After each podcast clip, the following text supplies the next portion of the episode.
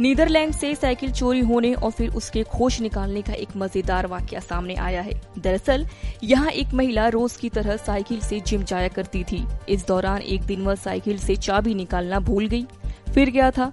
चोर को एक बेहतरीन मौका मिल गया। उसने महिला की साइकिल उड़ा दी। जब करीब एक घंटे के बाद महिला जिम से लौटी तो उसके होश उड़ गए। हालाँकि महिला अपनी साइकिल से एप्पल का एयर टैग इस्तेमाल कर रही थी, जो साइकिल के अंदर ही मौजूद था। यह जानकारी महिला और उसके पति ने स्थानीय पुलिस को दी। इसके बाद पुलिस ने साइकिल को बरामद कर लिया।